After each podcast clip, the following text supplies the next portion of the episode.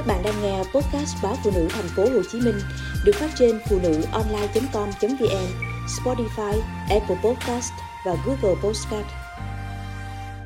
Hậu quả tai hại của việc khám tổng quát xong rồi để đó. Bác sĩ chuyên khoa 2 Đồng Quang Tráng, trưởng đơn vị nội tiêu hóa bệnh viện Lê Văn Thịnh thành phố Hồ Chí Minh cảnh báo có tới 25% bệnh nhân sau khi khám sức khỏe tổng quát nhận kết quả chẩn đoán bất thường đã không tiếp tục khám chuyên sâu theo khuyến cáo. Tới khi bệnh diễn tiến nặng mới đến bệnh viện thì vừa tốn kém tiền bạc mà chưa chắc đã hồi phục. Trong quá trình điều trị cho các bệnh nhân tại đơn vị nội tiêu hóa, bác sĩ Đồng Quang Tráng nhận thấy có không ít ca có bệnh lý đi kèm. Trước đó, từng được phát hiện chỉ dấu qua khám sức khỏe tổng quát – nhưng lại trì hoãn tới bệnh viện để tiếp tục khám chuyên sâu theo khuyến cáo. Như trường hợp bà TTN, 46 tuổi, ngụ tại quận Bình Thạnh, đã được phát hiện có nhân tuyến giáp bị cường giáp cách đây 2 năm. Mãi gần đây, khi bệnh biến chứng suy tim và gây rối loạn, thì bệnh nhân mới đi khám.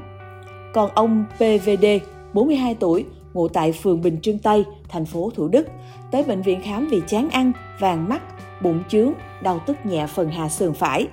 Bác sĩ chẩn đoán ông bị sơ gan. Hỏi chuyện bệnh nhân, bác sĩ Đồng Quang Tráng được biết rằng cách đây 7 tháng, trong lần khám sức khỏe định kỳ do cơ quan tổ chức, kết quả xét nghiệm máu cho thấy men gan của bệnh nhân tăng cao. Bác sĩ có lưu ý bệnh nhân cần hạn chế rượu bia và tái khám kiểm tra chức năng gan sau một tháng. Tuy nhiên, ông đê tự thấy không có gì nghiêm trọng. Mỗi tuần, ông vẫn uống bia từ 2 đến 3 lần, mỗi lần khoảng 10 lon. Chưa đầy một năm sau, ông đã bị sơ gan. Nếu không tuân thủ điều trị và thay đổi lối sống, thì từ sơ gan có thể diễn tiến thành ung thư gan. Tương tự, ông NDM, 52 tuổi, trưởng phòng của một công ty may mặc, tới bệnh viện khám trong tình trạng da dẻ nhợt nhạt. Kết quả chẩn đoán cho thấy bệnh nhân bị suy thận mạng giai đoạn cuối. Lần kiểm tra sức khỏe định kỳ với cơ quan cách đây một năm, ông đã được chẩn đoán bệnh lý thận đa nang. Thế nhưng bệnh nhân quá bận rộn, không có thời gian khám kỹ lại. Gần đây, ông hay buồn nôn, chán ăn, uể oải, mất ngủ và đi tiểu rất ít nên đành phải tới bệnh viện. Bệnh nhân hiện phải chạy thận mỗi tuần 3 lần để duy trì sự sống. Theo bác sĩ chuyên khoa 2 Phạm Minh Thành, trưởng khoa khám bệnh, Bệnh viện Lê Văn Thịnh, với người bị thận đa nang vào giai đoạn 2 hoặc 3, có thể can thiệp phẫu thuật cắt bỏ nang để thận không bị chèn ép. Tuy nhiên, rất ít bệnh nhân chịu can thiệp điều trị, chỉ khi quá nặng họ mới nhập viện. Do đó, các bác sĩ lưu ý người dân sau khi nhận kết quả khám sức khỏe tổng quát thì đừng coi nhẹ nội dung chẩn đoán và lời dặn dò.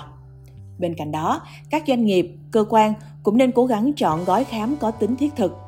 Thực tế, một số doanh nghiệp chọn các hạng mục rất thấp, khoảng 300.000 đồng để tiết kiệm chi phí, gồm xét nghiệm đường huyết trong máu và thử nước tiểu, chỉ để có tờ giấy xác nhận nhằm đối phó với quy định khám sức khỏe định kỳ cho người lao động – Chẳng hạn với tầm soát viêm gan siêu vi B, nếu chỉ test nhanh mẫu máu bằng cách nhúng giấy, 5 phút có kết quả, chi phí thấp nhưng lại không thể chính xác bằng xét nghiệm phân tử PCR với giá cao hơn. Với những nhóm người lao động đặc thù dễ bị mắc bệnh nghề nghiệp thì tần suất kiểm tra sức khỏe phải dày hơn bình thường như công nhân may mặc, thợ mỏ, vân vân.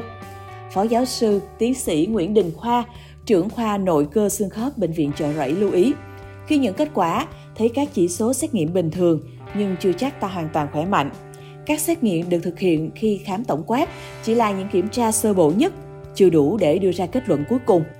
Trong trường hợp cơ thể có triệu chứng bất ổn, dù kết quả khám tổng quát chưa phát hiện bất thường, bệnh nhân vẫn cần chủ động đi khám thêm chuyên khoa sâu. Ngược lại, có những xét nghiệm thấy chỉ số bất thường nhưng cơ thể chưa có triệu chứng, cũng vẫn cần đi kiểm tra thêm để điều trị triệt để, tránh biến chứng nguy hiểm ví dụ như tăng axit uric trong máu, mỡ máu, thiếu máu, vân vân. Nhiều bệnh nhân trước đó không có biểu hiện gì khác biệt, chỉ có triệu chứng ban đầu là thiếu máu, nhưng sau đó lại bị phát hiện là ung thư.